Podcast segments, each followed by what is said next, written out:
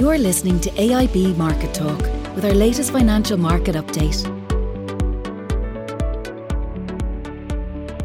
Hello and welcome to our weekly AIB Market Update on Tuesday, 15th of December. I'm Paul Ward from our Customer Treasury Unit and I'm joined this week by AIB's Chief Economist, Oliver Mangan, to discuss the latest news on Brexit and to discuss other recent developments in financial markets. Uh, good morning, Ollie. Good morning. If we can start with Brexit, uh, the rollercoaster ride of will we get a deal, won't we continues. Can you bring our listeners up to date on the latest developments and can you tell us where we stand in relation to a trade deal being agreed upon? Well, the answer to that is still unclear, but as opposed to last week, I think there's more optimism about uh, that we will get a trade deal signed off uh, hopefully before Christmas. Um, obviously, the talks uh, there was quite a downbeat mood last week, I have to say, and uh, you saw it in the performance of sterling. The euro rose all the way to above 92p as fears grew that the two sides would be able to reach a deal. But I think uh, there were signs of some progress over the weekend. And the fact that the talks are being extended, and we had a joint statement from the UK Prime Minister and the head of the uh, president of the EU Commission is seen as a positive development. Um, and I think the reality is that the closer we get to the end of the transition period, which is the 31st of December, uh, the less likely that there will be a breakdown and we'll be landed in with a no deal uh, Brexit scenario for the 1st of January. I think the closer we get to the deadline, the greater the pressure is actually to secure a deal. Now, um, obviously, a lot of work remains to be done. Uh, the key issues remain to be resolved. What are they, Can I ask you those yeah, well, I think the key issue really is we've heard a lot about fishing rights, about level playing fields, uh, about governance, etc. It, it, seems to me, uh, and this is just picking up in terms of uh, some comments out of Brussels and London, that, that the most elusive issue remains around how we deal with evolving EU regulations and rules uh, in the years to come, how they would apply or not to the UK. Uh, obviously, the, the EU is insisting on we have a level playing field, common regulations, etc. The UK is not prepared to sign up to what effectively would be a blank check and have no control how these regulations may evolve over time. So I think some compromise has to be found there, some review mechanism. I think that's the key sticking yeah. point. If we can get, if we if we can resolve the, the so-called level playing field. Uh, and how this evolves over time, I think a deal can be done on fisheries, which is really around, you know, uh, access will be granted for a period of time. The UK will gradually uh, reclaim control over its waters over a period of time. Uh, it's obviously very important for those involved in the industry, but in terms of overall economic activity, it's a small part of both the EU and UK economies, symbolically important. So I think the key issue that impacts trade is around um, the level playing field, common regulations, and how they evolve going forward. So this is tricky, this is detailed. Uh, you know, the, the, there's two very large negotiation teams involved in this, uh, working long hours in recent times so I think the pressure will be on to try and get a deal. This won't be done within a couple of days, maybe next weekend before we see the shape of a deal. Uh, I presume they'll try and conclude them before the Christmas break. But um, no, it's, it's, not a done deal. I mean, sterling uh, regained some ground, but on Monday it's trading above you know, between 90 and 91p. Um, so there's still uncertainty about the outcome. But I think there's a growing sense that we may get a deal. Um, you know, it will be a big shock to the system uh, if within a week of the expiry of the transition period, uh, we were facing an no deal scenario which involved tariffs on trade between the UK and the EU um, and the negative implications that would have. And I think it would also damage future UK EU relations. So I think that the mood is, even though it'll be a limited trade deal, the key thing is that it avoids tariffs and quotas between the UK and the EU in terms of its trade. Uh, and that would be most welcome from an Irish point of view. The concern here is that the UK have obviously outlined where tariffs are likely to apply, and they're keen to protect their own agri-food industry. So, from Ireland's point of view, key exports to the UK include things like beef uh, and cheese, uh, and they could attract quite significant tariffs, and that would be very bad news for both those industries. So, I think uh, a, a, trade deal is um, in everybody's interest, and hope we get one secured. In terms of, in terms of how impacts the economic outlook. I mean, the forecasts are, you know, that growth will rebound next year in both the Ireland and the UK, uh, and indeed globally, as vaccines are rolled out and the restrictions caused on economic activity or put on economic activity uh, in terms of controlling the spread of the coronavirus, as they're gradually lifted, you will see a rebound in activity. The expectation is that vast economies in the Irish economy will grow by about 5% next year if we have a trade deal.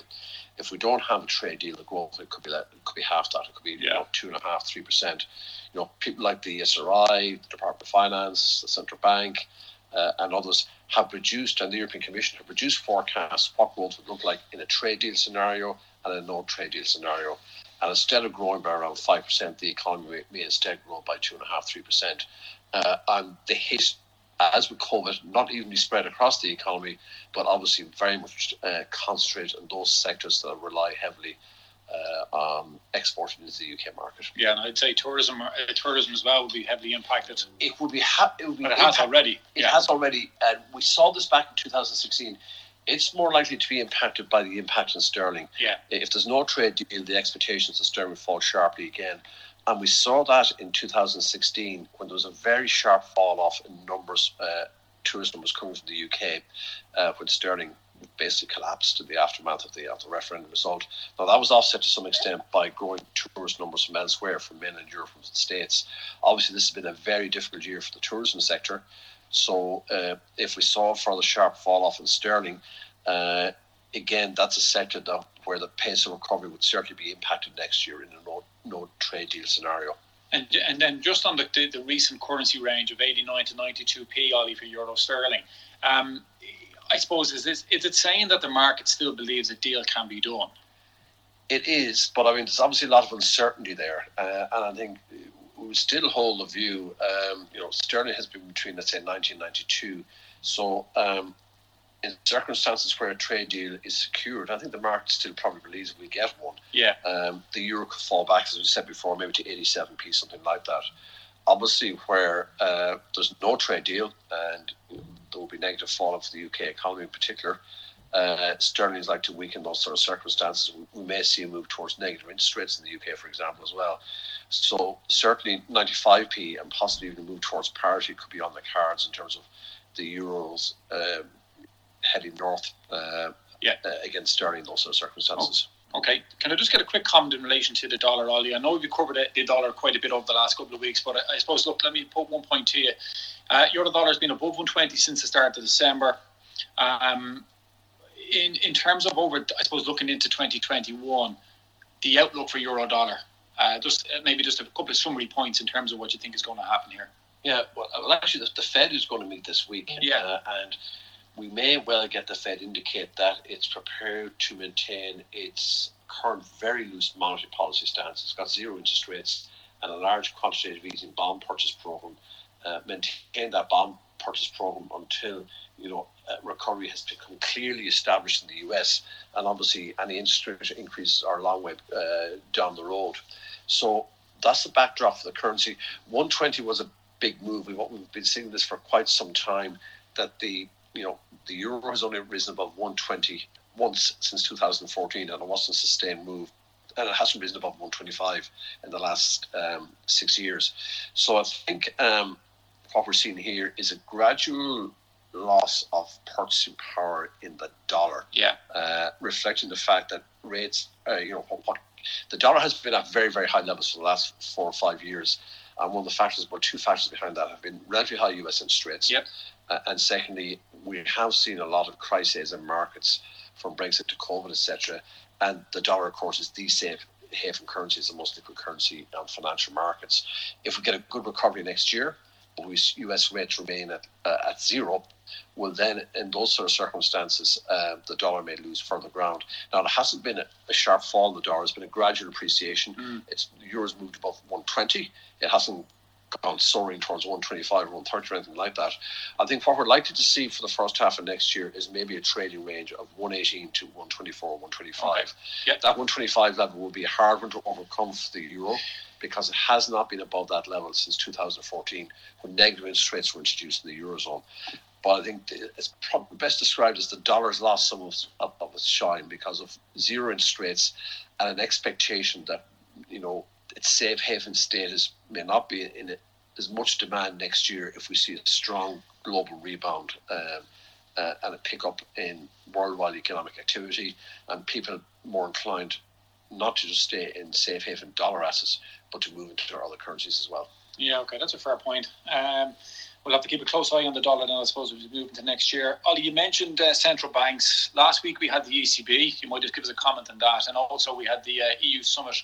Uh, you might let us know what was achieved out of that as well. Yeah. Um, I'll, I'll, also mention just the Bank of England, and you also mentioned the Fed this week, but we might just look at ECB and the EU summit first. Yeah, well, well let's just look at the background here that central yeah. banks are, are, dealing with or facing with. Um, obviously we've had good news on the vaccines, and the expectation is that over time, certainly with the second half of next year, we should see a sustained and strong recovery take root, uh, uh, take root as vaccines are rolled out to the broader population.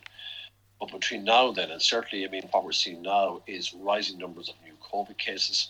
Uh, and in large economies, be it the UK, Germany, the United States, very, very high numbers of new cases increasing restrictions in economic activity.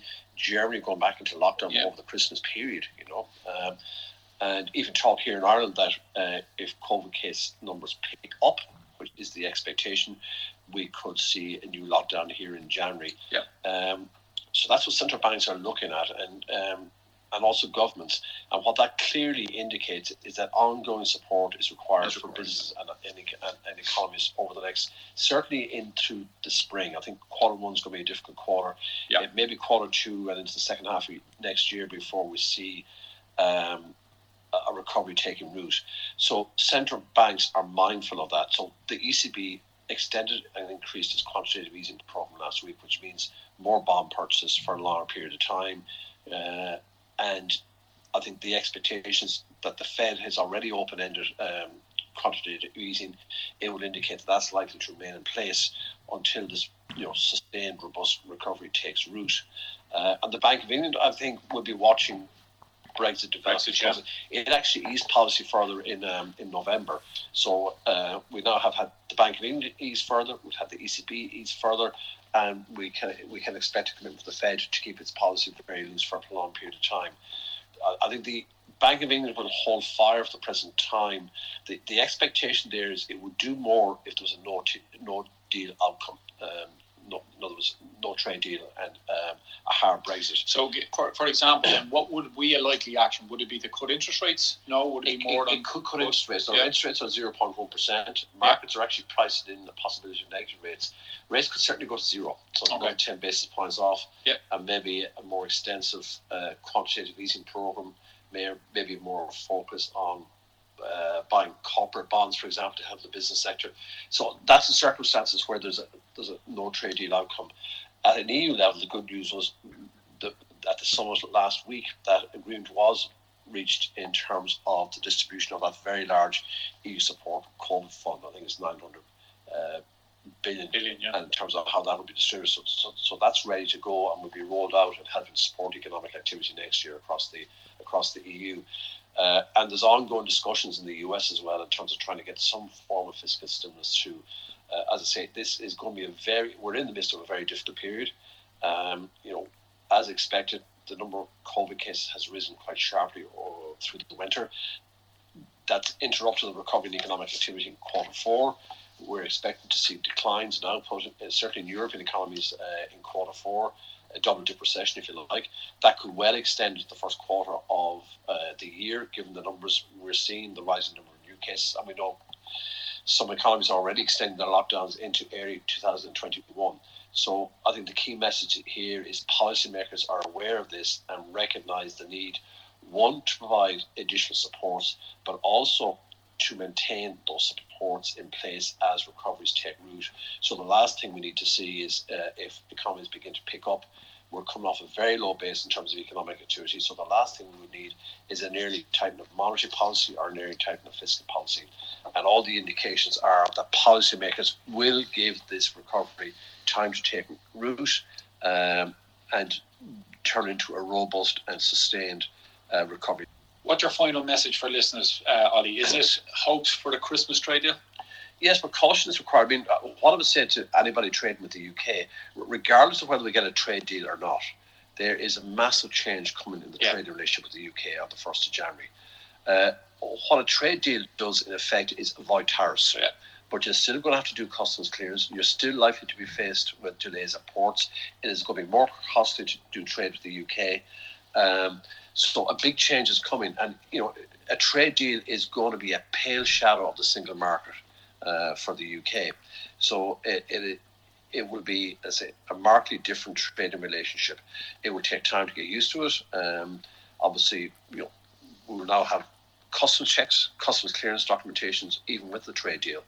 Uh, the key thing is to, to, to, get a trade deal so we avoid tariffs. And as I said, the concern here in Ireland is the UK may not apply a lot of tariffs, but it's going to protect some key industries that will be impacted by you know deal outcome, in particular the agri-food sector. So we're in the unfortunate position is the type of goods we export to the UK, a lot of them would attract tariffs, yeah. and the impact would be severe there. Yeah.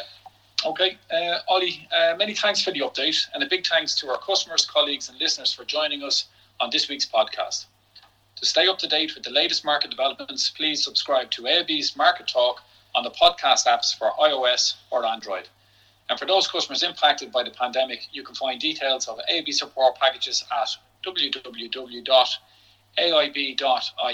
forward slash COVID 19. Many thanks. Thanks for listening to the latest edition of AIB Market Talk.